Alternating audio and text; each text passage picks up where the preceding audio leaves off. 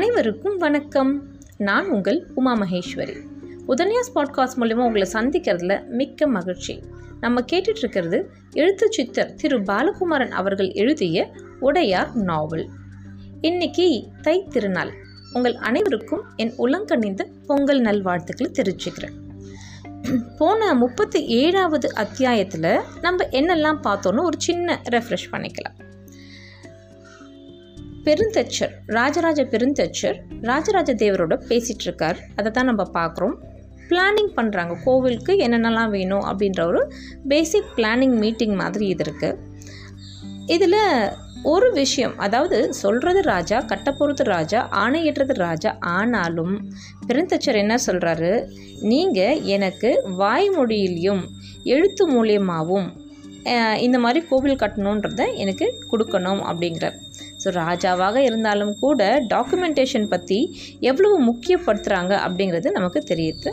அதே மாதிரி பஞ்சவன் மாதேவியை பற்றி சொல்லும் பொழுது பஞ்சவன் மாதேவி பெருந்தொச்சர்கிட்ட பேசிகிட்டு இருக்கும் பொழுது எந்தெந்த விஷயங்கள்லாம் பேசுகிறாங்க அவங்க முடிக்கும் பொழுது ராஜேந்திர தேவரை பற்றி பெருமையாக முடிக்கிறாங்க. அங்கே தான் நம்ம பார்த்தோம். இத்தனை நாள் நிறைய பேர் கேட்டிருக்காங்க. என்னமோ தஞ்சாவூர் கோவில் கட்டுற கதைன்னு சொன்னேன். ஆனால் அது இன்னும் முழுசாக வரவே இல்லையே அப்படின்ட்டு. ஸோ அந்த குறை இருந்தவங்களுக்கெல்லாம் இப்போ நிறைவேறிடுச்சு. ஸோ இனிமே கோவில் கட்டுறதை பற்றி மும்முரமாக நம்ம பார்க்க போகிறோம் சரி நம்ம இன்னைக்கு முப்பத்தி எட்டாவது அத்தியாயத்துக்குள்ளே போகலாம் வாங்க. மாமன்னர் உடையார் ஸ்ரீ ராஜராஜ தேவருக்கு அன்பின் காரணமாகவும் அரசியல் காரணமாகவும் பல திருமணங்கள் நடந்தன. அப்படி திருமணம் செய்து கொண்ட மனைவியர்களில் பலரும் தஞ்சையிலேயே இருந்தார்கள். தஞ்சை அரண்மனையில் மிகவும் விசாலமாக உள்ள அந்தப்புறத்தில் அவரவர் ஊர்க்கதைகளை பரிமாறிக்கொண்டு வாழ்ந்து வந்தார்கள். தனித்திருக்கும் பொழுது கேலியும் கூச்சலுமாக இருக்கிற இந்த பெண்மணிகள் மன்னர் அரண்மனைக்கு வந்ததும் முற்றிலும் அமைதியாகி விடுவார்கள். மன்னர் எதிரே பேச்சு வராமல் திகைப்பார்கள். தங்கள் விருப்பத்தை மன்னரிடம் நேரடியாக சொல்ல தயங்குவார்கள். பட்ட மகிழ்ச்சியான உலகமாதேவி கூட மன்னரின் மனோநிலையை பஞ்சவன் மாதேவியிடம் தெரிந்து கொண்டுதான் மன்னரிடம் பேச துவங்குவார். எந்நேரமும் மன்னரோடு இருக்க மிகுந்த விழிப்போடு இருக்க வேண்டும். எப்பொழுதும் விழிப்போடு இருக்க எப்பொழுதும் பசியோடு இருக்க வேண்டும். எப்பொழுதும் பசியோடு இருப்பது எல்லோராலும் முடியாத காரியம். மன்னர் மீது எனக்கு இருக்கும் ஆர்வம்தான் என்னை பசி தாங்க வைக்கிறது தூக்கம் விளக்க வைக்கிறது என்று பஞ்சவன் மாதேவி கூறுவார் வயது முதிர முதிர மன்னர் உடையார் ஸ்ரீ ராஜராஜ தேவரின் கோபம் மெல்ல மெல்ல குறைந்து வருகிறது.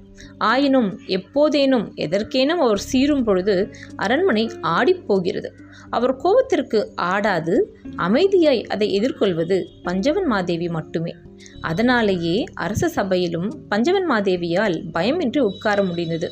அரச சபையிலுள்ள ஏனைய மற்றோர்களையும் அரசரின் கோபத்திற்கு ஆளாகாதவாறு அவளால் மட்டுமே காப்பாற்ற முடியும். அவளுக்கு பிறகு இளவரசர் ராஜேந்திரரால் தான் அரசன் கோபத்தை எதிர்கொள்ள முடியும். அரசரை மட்டுமல்ல ராஜேந்திரரை பற்றியும் பஞ்சவன் மாதேவி நன்கு அறிந்திருந்தாள். ராஜராஜ பெருந்தச்சர் கை கட்டி வியக்க ராஜேந்திரன் சலுக்கியர்களையும் கலிங்கர்களையும் தன்வசப்படுத்தியதை பற்றி சொல்ல ஆரம்பித்தாள். அதிகாரிகளோடு அவள் சமமாக உட்கார்ந்து பேசுவதையும் அதிகாரிகள் பேசுவதை மறுப்பதையும் மாற்று கருத்து சொல்வதையும் குறுக்கு விசாரணை செய்வதையும் அரண்மனை பெண்டில் வியந்து பார்ப்பார்கள். அன்றும் பார்த்தார்கள். இளவரசர் ராஜேந்திரன் பேசிய துணியிலேயே பஞ்சவன் மாதேவி ராஜராஜ பெருந்தச்சருடன் அந்த சம்பவத்தை விளக்கினாள். நீங்கள் போரில் தோற்றவர்கள். சோழ தேசத்தினுடைய வீரர்கள் முன்னே கத்தியை கீழே போட்டுவிட்டு அடிபணிந்தவர்கள். உங்களை நீங்கள் போர் செய்த இடத்திலிருந்து விலங்கிட்டு அடிமையாக்கி எங்கள் தேசத்திற்கு கொண்டு வந்திருக்கிறோம். இப்பொழுது உங்களுக்கு விடுதலை. நீங்கள் உங்கள் ஊர் நோக்கி போகலாம். மறுபடியும் நல்ல பயிற்சி பெற்று வாளேந்தி மீண்டும் சோழ தேசத்தை நோக்கி படையெடுத்து வரலாம். அல்லது நாங்கள் படையெடுத்து வருகிற பொழுது எங்கள் எதிரே வந்து நின்று சண்டைக்கு அழைத்து வெற்றி வாகை சூடி மகிழலாம். ஆனாலும் நீங்கள் ஒருமுறை தோற்று விலங்கிடப்பட்டு அடிமையாக இருந்ததும் பிறகு அன்பினால் விடுவிக்கப்பட்டதும் உங்கள் மனதில் நிச்சயம் ஒரு வடுவாக இருக்கும். நீங்கள் ஊருக்கு போனால் உங்கள் மகனும் மகளும் கூட நீங்கள் அடிமையாக இருந்து வந்தவர்கள் தானே என்று ஏசக்கூடும். எனவே உங்களுக்கு வேறு விதமான ஒரு வாய்ப்பு தருகிறேன். கலிங்கத்தாரும் சாளுக்கியர்களும் சிவபெருமான் மேல் மிகுந்த பிரியமும் மதிப்பும் உடையவர்கள் என்று எனக்கு தெரியும். மாமன்னர் உடையார் ஸ்ரீ ராஜராஜ தேவர் மிக மிக பெரிய ஒரு கற்கோயில் லிங்கோத்பவர்களுக்கு எழுப்ப இருக்கிறார். அந்த பணியில் சேர விருப்பமுள்ளவர்கள் எங்களோடு இருக்கலாம். அந்த கட்டட பணியிலே கருங்கல் சுமப்பதும் மண் அள்ளுவதும் மண் கொண்டு போய் போடுவதுமான வேலைகளில் ஈடுபட விரும்புபவர்கள் எங்களோடு தஞ்சைக்கு வரலாம். விருப்பமில்லாதவர்கள் போய்விடலாம்.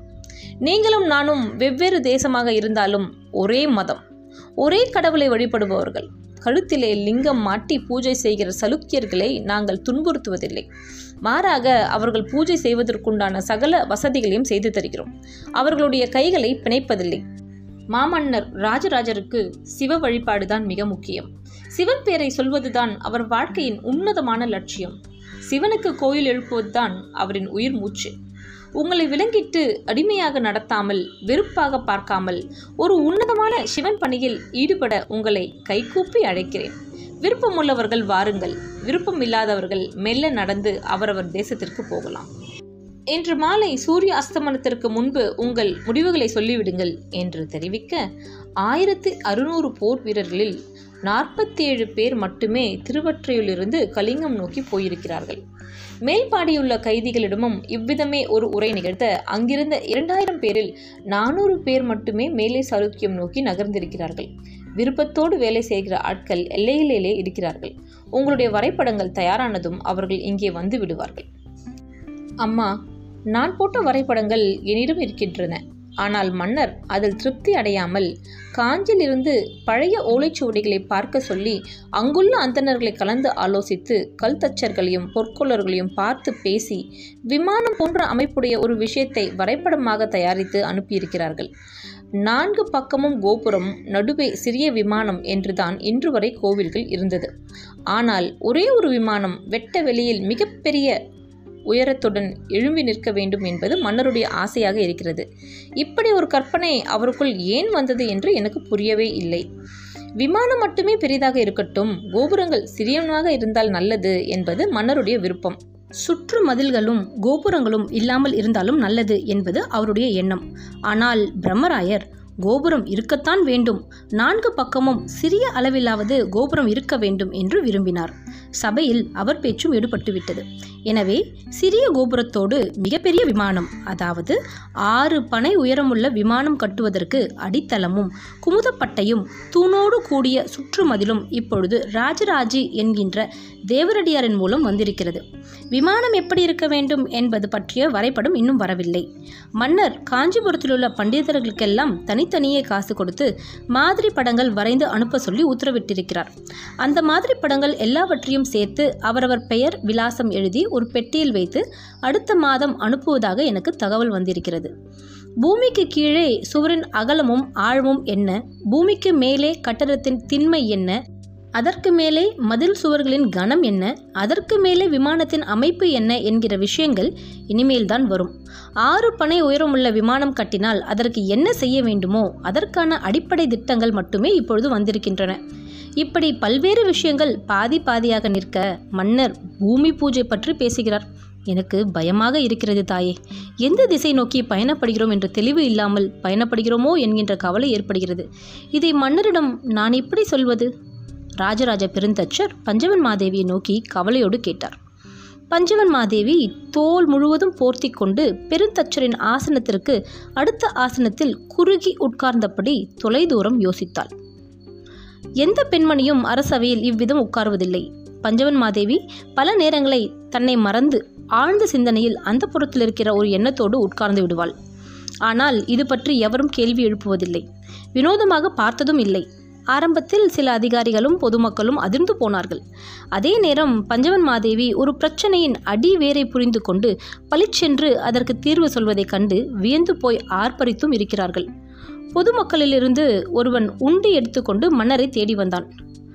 ஐயா நீங்கள் வந்து தரிசனம் தந்தது மிகவும் சந்தோஷம். ஆனால் பஞ்சவன் மாதேவியை தயவு செஞ்சு எங்கள் பகுதிக்கு வர சொல்கிறீர்களா? எங்களுக்கு அவரால் சில காரியங்கள் ஆக வேண்டியிருக்கு அப் என்றான். அப்படியா? என்ன அது? என்ன காரியம் என்று என்னிடம் சொல்லுங்களேன். உங்களுக்கு பல வேலைகள் இருக்கின்றன ஐயா. நாங்கள் பஞ்சவன் மாதேவி அவங்க கிட்ட சொல்லி எங்களோட குறைகளை நீக்கிக்கிறோம் என்றான் அவன். என்ன பிரச்சனை என்று சொல்லுங்கள் ராஜராஜர் மறுபடியும் கேட்டார். ஐயா எங்கள் ஊரில் மூணு பாம்பு புத்து இருக்குது பாம்புகளோட நடமாட்டம் ஏகமாக இருக்குது இதுவரை யாரையும் தீண்டியதில்லை அப்படின்னு சொன்னாலும் என் துணி என் மேலே படும் பொழுதோ இல்லை என் கை என் மேலேயே படும் பொழுதோ இல்லை என் மனைவியோட கை என் முதுக தொடும் பொழுதோ ஐயோ இது பாம்போன்னு நினச்சி அலறி போயிடுறேன். எதை தொட்டாலும் எது நம்ம மேலே பட்டாலும் பாம்பு தீண்டியது போல் இருக்குது அப்படின்ற அந்த நினப்பே வாழ்க்கையோட சுகத்தை கெடுத்தது ஐயா. என்று அவன் சொல்ல ஊர் மக்கள் சிரித்தார்கள். உடையார் ஸ்ரீ ராஜராஜ தேவர் சிரிக்கவில்லை. திரும்பி தொலைதூரத்தில் உள்ள பஞ்சவன் மாதேவியை பார்த்தார். அருகில் வரச் சொன்னார். மன்னர் கூப்பிடுகிறார் என்று சொல்லியபடி பஞ்சவன் மாதேவி துள்ளி எழுந்து மன்னரை நோக்கி விரைய தன்னைதான் ராஜராஜர் அழைக்கிறார் என்று பெருந்தச்சர் தவறாக நினைத்து கொள்ள சற்று தொலைவே மக்களுக்கு நடுவே நின்றிருந்த மன்னரிடம் இரண்டு பேரும் விரைந்து போனார்கள். அடடே நான் உங்களை அழைக்கவில்லை. பஞ்சவன் மாதேவியை தான் அழைத்தேன். சோழ தேசத்தின் மிக உயர்ந்த சிற்பியை கணித மேதையை சகலகலா வல்லவனை ஒரு நாளும் இந்த ராஜராஜன் கையசைத்து கூப்பிட மாட்டார். மன்னர் மன்னிப்பு கேட்பது போல ராஜராஜர் பெருந்தச்சரின் தோளில் கை வைத்தார். ஏன்? அழைத்தால் என்ன? அழைப்பது மன்னர் அல்லவா? இதில் என்ன தவறு இருக்க முடியும்? நீங்கள் எங்கு அழைத்தாலும் எப்படி அழைத்தாலும் வரவேண்டிய கடமை எனக்குண்டு. என்ன விஷயம் சொல்லுங்கள்? ஆர்வத்தோடு பெருந்தச்சர் மன்னருக்கு அருகே வந்தார். இந்த மனிதரை நான் சிறு வயதிலிருந்து அறிவேன். பெயர் ஞாபகமில்லையே தவிர முகம் மறக்கவில்லை. இவர் ஊரில் பாம்பு புற்றுக்கள் மூன்று இருக்கின்றனவாம். பாம்புகள் நடமாட்டமும் அதிகமாம். உங்களுக்கு வேலைகள் பல இருக்கும். பஞ்சவன் மாதேவியிடம் இதை சொல்லிவிட்டால் அவள் தகுந்த நடவடிக்கை எடுப்பார் என்கிறார்கள். அதனால் பஞ்சவன் மாதேவி அழைத்தேன் என்றார் ராஜராஜன். யாரது? அப்படி சொன்னது. இதென்ன? அதிக பிரசங்கித்தனம். பிரச்சனையை சொல்லிவிட்டு கைகூப்பி இருக்க தெரியாதா? எது யாரால் தீர்க்கப்பட வேண்டும் என்பதை நீங்களே சொல்வீர்களோ? இதற்கு பெயர்தான் சோழ தேசத்து திமிர். மிக மோசமான குசும்புத்தனம். மன்னருக்கே வழிகாட்டிய அந்த மனிதர் யார்? சீரலுடன் பஞ்சவன் மாதேவி கூட்டம் நோக்கி குரல் கொடுத்தாள். ஒரே ஊரில் மூன்று பாம்பு புற்றுக்களா? எந்த ஊரில் இருக்கின்றன? ராஜராஜ பெருந்தச்சர் மன்னரை தாண்டி அந்த கூட்டத்தை அணுகினார். கோயிலுக்கு சுண்ணாம்பு சாந்து கலக்க புற்றுமண் தேவை. ஒரே ஊரில் மூன்று புற்றுக்கள் இருக்கிறதென்றால் அந்த ஊர் முழுவதும் தேவை. பெருந்தச்சர் சந்தோஷ கூச்சலுடன் பேசினார். பஞ்சவன் மாதேவி மனசுக்குள் ஒரு சின்ன திகைப்பு ஏற்பட்டது. கோயில் கட்டுவதற்கான சௌகரியங்கள் மனித புத்திசாலித்தனம் மீறி தானாகவே ஏற்படுவது போல தோன்றுகிறது. கடவுளின் வழிகாட்டல் இருக்கிறதென்று மாமன்னர் நம்புவதால் தான் தன்னை காட்டிலும் மற்றவரை காட்டிலும் அமைதியாக இருக்கிறார் என்ற ஒரு எண்ணம் வந்தது. மாமன்னர் உடையார் ஸ்ரீ ராஜராஜ தேவர் கூட்டத்தில் வேறு யாரையோ பார்த்து முன்னேறி நலமா என்று விசாரித்தார். கருந்தட்டார்குடி மக்கள் கும்பலாய் வந்திருப்பதை பஞ்சவன் மாதேவி அப்பொழுதுதான் பார்த்தாள். இத்துடன் இந்த முப்பத்தி எட்டாவது அத்தியாயம் முடிவடையுது. இது பொங்கல் ஸ்பெஷல் அப்படிங்கிறதுனால முப்பத்தி ஒன்பதாவது அத்தியாயத்தையும் இன்னைக்கே நம்ம பார்த்துடலாம். பாம்புகளா? பல்லாயிரக்கணக்கிலா? கிராமம் எங்கும் ஊர்கின்றனவா? இப்படி ஒரு செய்தி இதுவரை நான் கேள்விப்படவே இல்லையே. ஏன் என்னிடம் சொல்லவில்லை? அவர் வேகமாக திரும்பி பஞ்சவன் மாதேவியை பார்த்து கேட்டார். பஞ்சவன் மாதேவியும் இந்த செய்தி தனக்கு அதிசயம் என்பது போல முகம் வைத்துக்கொண்டு ஊர் மக்களை உற்று நோக்கினாள். யார் முகமும் தெரிந்தது போல படவில்லையே என்று கூர்ந்து கவனிக்க அவள் கவனிப்பதை பார்த்துவிட்டு கிராமத்தின் வயசாளிகள் இலசுகளை தள்ளிக்கொண்டு முன்னே வந்து வணக்கம் சொன்னார்கள். வணக்கம் சொன்னவர்களை அவள் அடையாளம் கண்டு கொண்டாள் மன்னரே இது ரொம்ப சமீபமாக நடந்த விஷயம். ஒரே ஒரு புற்று கிராமத்துலேருந்து விலகி ஒரு கோயிலுக்கு பக்கத்தில் இருந்தது. ஆனால் அதனால் அதிக தொந்தரவு எதுவும் இல்லை. எப்போதனோ பூற்று தாண்டும் பொழுது சிறிய சலசலப்பு கேட்கும். அதை சில பேர் கேட்டிருக்காங்க. ஆனால் சமீபமாக ரொம்ப சமீபமாக இவங்க வந்து பல்கி பெருகிடுச்சு. ஒரு பெரிய தாழம் புதருக்கு நடுவே பூப்பறிக்க போன பொழுது மாறு உயரத்திற்கு புற்று இருப்பதை பார்த்துட்டு திகைச்சு போன பெண்கள் வந்து சொன்னாங்க. அந்த தாழம் பூவை புதரை அகற்ற முற்பட்ட பொழுது நூற்று கணக்கில் பாம்புங்க வெளியே வந்துடுச்சு. என்ன செய்யறதுனே தெரியாமல் அப்படியே வந்துட்டோம். அடித்து கொள்வது தவறுன்னு தோன்றுது. அதனால் இதுவரை அந்த பாம்புக ஊர் மனிதர் அல்ல விலங்குக எதையுமே தீண்டலை. அதே நேரம் ஒரு இனம் புரியாத கலவரத்தையும் இந்த பாம்புங்க ஊர் மக்கள் எல்லாருக்கும் கொடுத்துட்ருக்கு உண்மையை சொல்லணுன்னா அருகே படுத்துட்டு இருக்க மனைவி இரவில் புரண்டு படுத்து மார்பில் கை வச்சா கூட ஐயோ பாம்பு அப்படின்னு எழுந்திருக்கிற ஆண்கள் அதிகமாக இருக்கிறாங்க. என்று அந்த முதியவன் சொல்ல இளைஞர்களும் கேட்டுக்கொண்டிருந்த அரண்மனை சேவர்களும் வாய்விட்டு சிரித்தார்கள். சோழ தேசத்தின் தலைசிறந்த சிற்பியான ராஜராஜ பெருந்தச்சரும் வாய்விட்டு சிரித்தார். ஆனால் மாமன்னர் ராஜராஜர் சிரிக்கவில்லை. ராஜராஜர் மௌனமாக இருப்பது கண்டு உள்ளெழுந்த சிரிப்பை அடக்கிக் கொண்டு பஞ்சவன் மாதேவி மௌனமாக இருந்தாள். என்ன உதவி வேண்டும் என்று நீங்கள் நினைக்கிறீர்கள்? ராஜராஜர் மக்களை பார்த்து கேட்டார். தெரியவில்லை மன்னரே பாம்புகளை அழிப்பதா அப்புறப்படுத்துவதா இல்லை அப்படியே விட்டுட்டு இருக்கட்டும்னு வாழ்வதா அப்படின்னு எங்களுக்கு புரியலை. ஆனால் ஏதாவது செஞ்சாகணும். எத்தனை வீடுகள் இருக்கின்றன? ராஜராஜர் கேட்டார். முந்நூறு வீடுங்க இருக்குங்க. அடே அப்பா நான் சென்ற வருடம் வந்த பொழுது அத்தனை வீடுகள் பார்த்ததாக நினைவில்லையே. என்றாள் பஞ்சவன் மாதேவி. அம்மா சமீபத்தில் எதிர்பக்கம் ஆறு திரும்பி வெள்ளம் வந்துருச்சுங்க. அந்த பக்கம் உள்ளவங்கலாம் இந்த பக்கம் வந்து வீடுங்க அமைச்சுக்கிட்டாங்க. ரெண்டு கிராமங்களும் ஒன்று சேர்ந்து இப்போ ஒரே கிராமமாக ரொம்ப சமீபத்தில் மாறி இருக்கு. இந்த மாறுதலில் இந்த விளைவு ஏற்பட்டிருக்குமா? ராஜராஜர் கேட்டார். நாங்களும் அவ்விதமாக தாங்க நினச்சோம். மக்கள் குடிபெயர்ந்து வந்தது ஆறு தாண்டி பாம்புகளும் குடிபெயர்ந்துச்சோ அப்படின்ற கவலை எங்களுக்கும் இருந்தது. மக்கள் குடிபெயரும் பொழுது அந்த ஊர் கோவிலிருந்து தேவதையும் கொண்டு வந்து ஊரோட மறு எல்லையில் வச்சாங்க. ஒரு எல்லையில் எங்கள் கோவில் இருக்க மறு எல்லையில் அந்த கோவில் இருக்க அவங்களோட கோவில் வந்ததுலேருந்து இந்த மாறுதல் ஏற்பட்டிருக்குமோ அப்படின்ற சந்தேகமும் இருக்குது ஆனால் எங்களால் உறுதியாக சொல்ல முடியலங்க என்றார் அவர். நண்பரே இப்பொழுது காரணம் முக்கியமில்லை.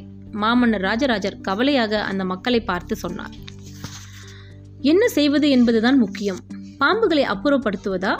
அல்லது ஊர் மக்களை வேறிடத்திற்கு மாற்றுவதா என்பதுதான் கேள்வி ராஜராஜர் சொல்ல ஊர் மக்கள் திகைத்து போனார்கள்.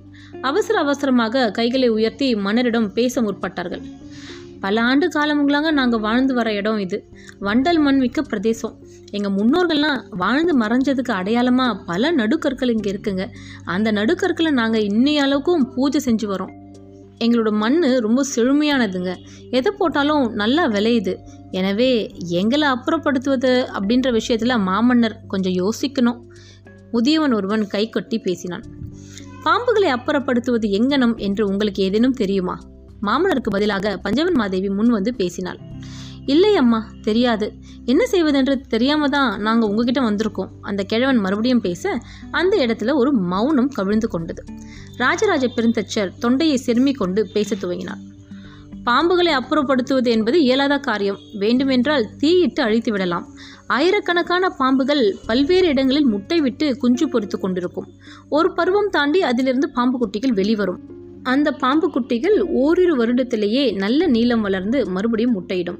இவைகளை மகுதி ஊடி அழைத்தோ வேர் வைத்து பிடித்தோ விரட்ட இயலாது. நீங்கள் சொல்வதை பார்த்தால் இரண்டு மூன்று வருடங்களாகவே பாம்புகள் அங்கு குடிபெயர்ந்து இப்பொழுது வெளியே உலாவ துவங்கிவிட்டன. புற்றுக்கல் இடநெருக்கடியாலும் உணவுக்காகவும் அவைகள் உங்களை நோக்கி வர துவங்கியிருக்கலாம். அந்த பாம்புகளை நகர்த்துவதென்பது எளிதானதல்ல என்பதை தயவு செய்து புரிந்து கொள்ளுங்கள் என்றார் பெருந்தச்சன். என்ன பெருந்தச்சரே? நிச்சயமாகவே அகற்ற முடியாதா? மன்னர் கேட்டார். மன்னா பாம்புகளுக்கு மிக பிடித்தமான உணவு எலி. எலிகள் அதிகம் வாழும் இடம் வயல். வயல்களையெல்லாம் சுத்தமாக அடித்து வெறும் கட்டாந்தரையாக பல காலம் வைத்திருந்தால் பாம்புகள் வேறு இடம் குடிபெயர்வதற்கு வாய்ப்புண்டு. இவர்கள் எல்லோரும் தங்கள் நிலங்களை கட்டாந்தரையாக மூன்று வருடம் வைத்திருப்பார்களா? கேட்டார் பெருந்தச்சர். எதிரே உள்ள ஊர் மக்கள் பலமாக தலையசைத்தார்கள். முடியாது என்று பல பேர் உரத்து சொன்னார்கள். இது முடியாது என்று எனக்கு தெரியும். ஆனால் இதை காட்டிலும் சரியான வழி எனக்கு தென்படவில்லை என்றார் பெருந்தச்சர். பாம்பு பிடாரர்கள் நாற்பது ஐம்பது பேரை திரட்ட முடியாதா? பாம்பு பிடாரர்கள் அதிகம் இருப்பது சேரதேசம் சேரதேசத்திலிருந்து இவர்களை இதற்காக அழைக்க வேண்டும் என்று முயற்சி செய்தாலும் பத்து இருபது பாம்புகள் தங்கிவிடலாம். மீண்டும் அந்த பத்து இருபது பாம்புகள் ஒரே வருடத்தில் நூறு இருநூறு பாம்புகளாக மாறும். மறு வருடத்தில் ஆயிரம் பாம்புகளாக வளரும். பிறகு நீங்கள் மீண்டும் பாம்பு பிடாரர்களை வரவழைக்க வேண்டியிருக்கும். எனவே இது நிரந்தர தீர்வாக இருக்காது பெருந்தச்சர் சொன்னார். மக்கள் முகத்தை தொங்கு போட்டு கொண்டார்கள். பிறகு என்னதான் வழி? மாமன்னர் கேட்க பெருந்தச்சர் நிலத்தை ஆழமாக பார்த்திருந்தார். கண்களை சுருக்கி தொலைதூரம் பார்த்தார். சட்டென்று மன்னரிடம் திரும்பி கை கூப்பினார். ஒருமுறை நான் போய் அந்த கிராமத்தை பார்த்துவிட்டு வருகிறேன். ஏன் அப்படி நிகழ்கிறது என்று எனக்கு ஏதாவது தோன்றுகிறதா என்று பார்க்கிறேன். இதை தவிரவும் ஒரு முக்கியமான எண்ணம் என் மனதில் ஓடுகிறது. என்ன அது? மன்னர் கேட்க கூட்டத்திலிருந்து பெருந்தச்சர் விலகி போய் நின்றார். அவர் தனியே பேச விரும்புகிறார் என்பதை அவர் விலகி நிற்பதிலிருந்து மன்னர் தெரிந்து கொண்டார். பஞ்சவன்மாதேவியையும் வா என்று அழைத்து கொண்டு பெருந்தச்சரின் அருகே போய் நின்றார். என்ன என்று கேட்டார். பெருந்தச்சர் மன்னரின் காதோரம் குனிந்து கொண்டார். மக்களுக்கு முதுகு காட்டி நின்றார். இது ஒரு நல்ல வாய்ப்பு. எதற்கு? பாம்பு புற்று நமக்கு தேவைப்படும் என்றார் பெருந்தச்சர். எப்பொழுது? ஏன் தேவை? இது ராஜராஜர். கோவில் கட்டுவதற்கு மென்மையான மண் வேண்டும். புற்று மண் என்பது மிக உயர்ந்த பொடிசான ஒரு மண். சுண்ணாம்பு கலவையோடு இந்த மண் கலக்கப்பட மிக நெருக்கமாக அந்த கலவை அமைந்து விடுவதுண்டு என்றார் பெருந்தொச்சர். மூன்றே மூன்று புற்று இருக்கிறது. ஒரு பக்க கோட்டை கதவு கட்ட முடியும். ஒரு சிறிய கோபுரம் கட்ட முடியும். அவ்வளவுதானே? அதற்காகவா இந்த மூன்று புற்றும் நமக்கு தேவைப்படும்? என்றார் ராஜராஜன் இல்லை அந்த புற்றுக்கள் மட்டுமில்லை. அந்த ஊர் மொத்தமுமே மண் நன்றாக இருக்கிறது என்று அர்த்தம். அந்த மண்ணில் பாம்புகள் குடியேறுகிறது என்றால் அந்த மண்ணில் ஒரு சூடு இருக்கிறது என்று அர்த்தம். அது பாம்புகளுக்கு இதமாக இருக்கிறது என்று பொருள். அந்த மண் இருக்கும் இடத்தில் எறும்புகள் அதிகம் இருக்கின்றன. சிறிய மண் துகள்களை அந்த எறும்புகள் எடுத்துக்கொண்டு போய் புற்றுகள் கட்ட பாம்புகள் எளிதில் அங்கு வந்து குடியேறுகின்றன. என் அபிப்பிராயத்தில் இந்த புற்றுக்கள் ஆழமாக இருக்கும். மூன்று புற்றுகளில் ஆயிரக்கணக்கான பாம்புகள் இருக்க முடியும். இன்னும் பல்வேறு இடங்களில் மறைமுகமாக புற்றுக்கள் புதர்களுக்கு நடுவே இருக்கக்கூடும். நாம் போய் ஆராய்ந்தால் அது தெரிந்துவிடும் என்றார் பெருந்தச்சர். சரி அப்படி தெரிந்து கொண்டு என்ன செய்வதாக உத்தேசம் என்றார் ராஜராஜன். அந்த கிராமத்தை நாம் சுவீகரித்துக் கொள்ள வேண்டும். என்ன பேசுகிறீர் பெருந்தச்சரே ராஜராஜர் கேட்டார். ஆம் நமக்கு அந்த மண் மிக அவசியம் தேவை. இது பற்றி நான் பிறகு சொல்லுகிறேன் மன்னா. ஆகவே அந்த மக்கள் அந்த இடத்திலிருந்து வெளியேற வேண்டும். பெருந்தச்சர் அழுத்தமாக பேசினார். சரி இதை இங்கே பேச வேண்டாம். பஞ்சவன் மாதேவி இடைமறித்தாள். தொலைவில் உள்ள கிராமத்து மக்கள் மன்னரையும் பஞ்சவன் மாதேவியும் பெருந்தச்சரையும் கவலையோடு உற்று பார்த்து கொண்டு பதிலுக்கு காத்திருப்பது அவளுக்கு புரிந்தது. அவர்களுக்கு எந்த சந்தேகமும் ஏற்படக்கூடாது என்று அவள் விரும்பினாள். புற்றுமண் தேவை என்று வந்துவிட்டால் ஊர் வெளியேறத்தான் வேண்டும். ஆனால் அது மன்னரின் கட்டளையாக ஒருபொழுதும் இருக்கக்கூடாது. அது மக்களின் விருப்பை சம்பாதிப்பதாக ஆகிவிடும். இப்பொழுது இருக்கிற நிலையில் எவர் விருப்பையும் ராஜராஜ தேவர் சம்பாதித்து விடக்கூடாது. அவள் விரைவாக சிந்தித்து தெளிவான முடிவுக்கு வந்தாள். மன்னரையும் பெருந்தச்சரையும் சபைக்கு போக சொல்லிவிட்டு ஊர் எதிரே வந்து நின்றாள். இது ஒரு சிக்கலான விஷயம். பாம்புகளை கொல்வது ஒருபொழுதும் நல்லதல்ல. அது அரசாங்கத்திற்கு தீமை பயக்கும். அரசருக்கு அதனால் தீது உண்டாகும் என்று பெருந்தச்சர் சொல்கிறார். இப்படி ஒரு சூழ்நிலையில் நாம் பாம்புகளை கொல்லப் போகிறோமா? பஞ்சவன் மாதேவி கேட்க மக்கள் பதறினார்கள். இல்லை இல்லை என்று சொன்னார்கள். பாம்புகளை கொல்லப் போவதில்லை. அவற்றை கையில் எடுத்து கொண்டு போய் வேறிடத்தில் விடுவதற்கு பாம்புகள் சம்மதிக்குமா? கடும் விஷம் தீண்டி பலர் மரணமடைய நேரிடும். இது சாத்தியமே இல்லை. மந்திரம் தந்திரங்கள் தெரிந்த பாம்புகளை பற்றி நன்கு விவரங்கள் அறிந்த ஒரு மனிதரை மன்னர் வரவழைக்கப் போகிறார். யாரம்மா? கரூர் தேவரா? ஒரு இளைஞன் துடிப்போடு கேட்டான். பஞ்சவன் மாதேவி சட்டென்று விழித்து கொண்டாள். ஆமாம் கரூர் தேவர்தான் என்று சொன்னாள். திரும்பி அவளுக்கு வழிகாட்டிய அந்த இளைஞனை பிரியத்தோடும் நன்றியோடும் பார்த்தாள்.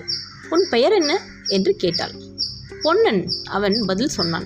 பொன்னா உங்கள் ஊர் பெரியவர்களிடம் பேசி அவர்களை மெல்ல ஊருக்கு அழைத்து போ. மன்னர் அங்கு வருவதோ பெருந்தச்சர் அங்கு வருவதோ அல்லது கருவூர் தேவரோடு நாங்கள் எல்லோரும் வருவதோ என்று ஏதோ ஒன்று விரைவில் நடக்கும். உங்கள் பிரச்சனையை நீங்கள் மன்னரிடம் சொல்லிவிட்டீர்கள். மன்னர் இது குறித்து பலரிடம் பேசி ஒரு முடிவுக்கு வருவார். எனவே எந்த கவலையுமின்றி நீங்கள் ஊருக்கு போகலாம். இன்னும் சில நாட்களில் இந்த பிரச்சனை முழுவதுமாக களையப்பட்டுவிடும் என்று நான் உங்களுக்கு உறுதி கூறுகிறேன். பஞ்சவன் மாதேவி கை கூப்பினாள். முதியோர்களும் இளைஞர்களும் குழந்தைகளும் நெடுஞ்சான் கிடையாக பஞ்சவன் மாதேவியின் காலில் விழுந்து நமஸ்கரித்தார்கள். மன்னர் அந்த கூட்டம் நமஸ்கரிப்பதை ஆவலோடு பார்த்தார். என்ன சொன்னால்? எப்படி சொன்னாள் மக்கள் கூட்டம் இவ்வளவு வேகமாக கட்டுப்பட இவள் என்ன தந்திரம் வைத்திருக்கிறாள்? என்று புன் சிரிப்போடும் வியப்போடும் அவளை பார்த்து கொண்டிருக்க பெருந்தச்சர் மன்னருக்கு அருகே வந்து நின்றார். சட்டென்று என் மனதிலே ஒரு எண்ணம் உதிக்கிறது. அதை உங்களோடு பகிர்ந்து கொள்வதற்கு அனுமதிக்க வேண்டும். என் எண்ணம் தவறாக இருந்தாலும் நீங்கள் மன்னிக்க வேண்டும். பிரச்சனை உங்களுடையது என்னுடையது அல்ல ஆயினும் இதில் லாபம் எனக்கு இருக்கிறது என்றதால் உங்களிடம் காதோரமாக ஒரு விஷயம் சொல்ல ஆசைப்படுகிறேன். சொல்லுங்கள் பெருந்தச்சரே. அவருக்கு வாட்டமாக காது கொடுத்து ராஜராஜ தேவர் சாய்ந்து கொண்டார். இத்துடன் இந்த அத்தியாயம் முப்பத்தி ஒன்பது முடிவடையுது. ஆக மொத்தம் ரெண்டு அத்தியாயத்தை பொங்கல் ஸ்பெஷலாக நம்ம கேட்டிருக்கோம். முப்பத்தி எட்டு அண்ட் முப்பத்தி ஒன்பது. இதில் என்னென்னலாம் எதை சொல்கிறது எதை விட்டுறதுன்னு எனக்கு தெரியல. இப்போ ரீசண்டாக நம்ம பார்க்குறது அதாவது இந்த பாம்புகளோட விஷயமா இருக்கட்டும் பெருந்தச்சரோட கவலையாக இருக்கட்டும் இல்லை ராஜேந்திரன் இளவரசர் ராஜேந்திரன் வந்து எப்படி அந்த அடிமை வீரர்களை இந்த சிவனுக்காக சேவை செய்யறதுக்கு வர்றதுக்கு தன்னை போல் அவங்களாம் முடிவெடுக்க சொல்கிற அளவுக்கு ஒரு மோட்டிவேஷ்னல் ஸ்பீக்காக இருக்கட்டும். சான்ஸே இல்லைல்ல. நம்மளோட பாரம்பரியம். நம்ம இந்த மண்ணில் பிறந்திருக்கோம். நம்மளை ஆண்ட ராஜாக்கள் எப்படி இருக்காங்க? கேட்க கேட்க ரொம்பவே சந்தோஷமாக இருக்குது சரி அடுத்த அத்தியாயத்தில் உங்களை நான் சந்திக்கிறேன். அதுவரை நன்றி வணக்கம்.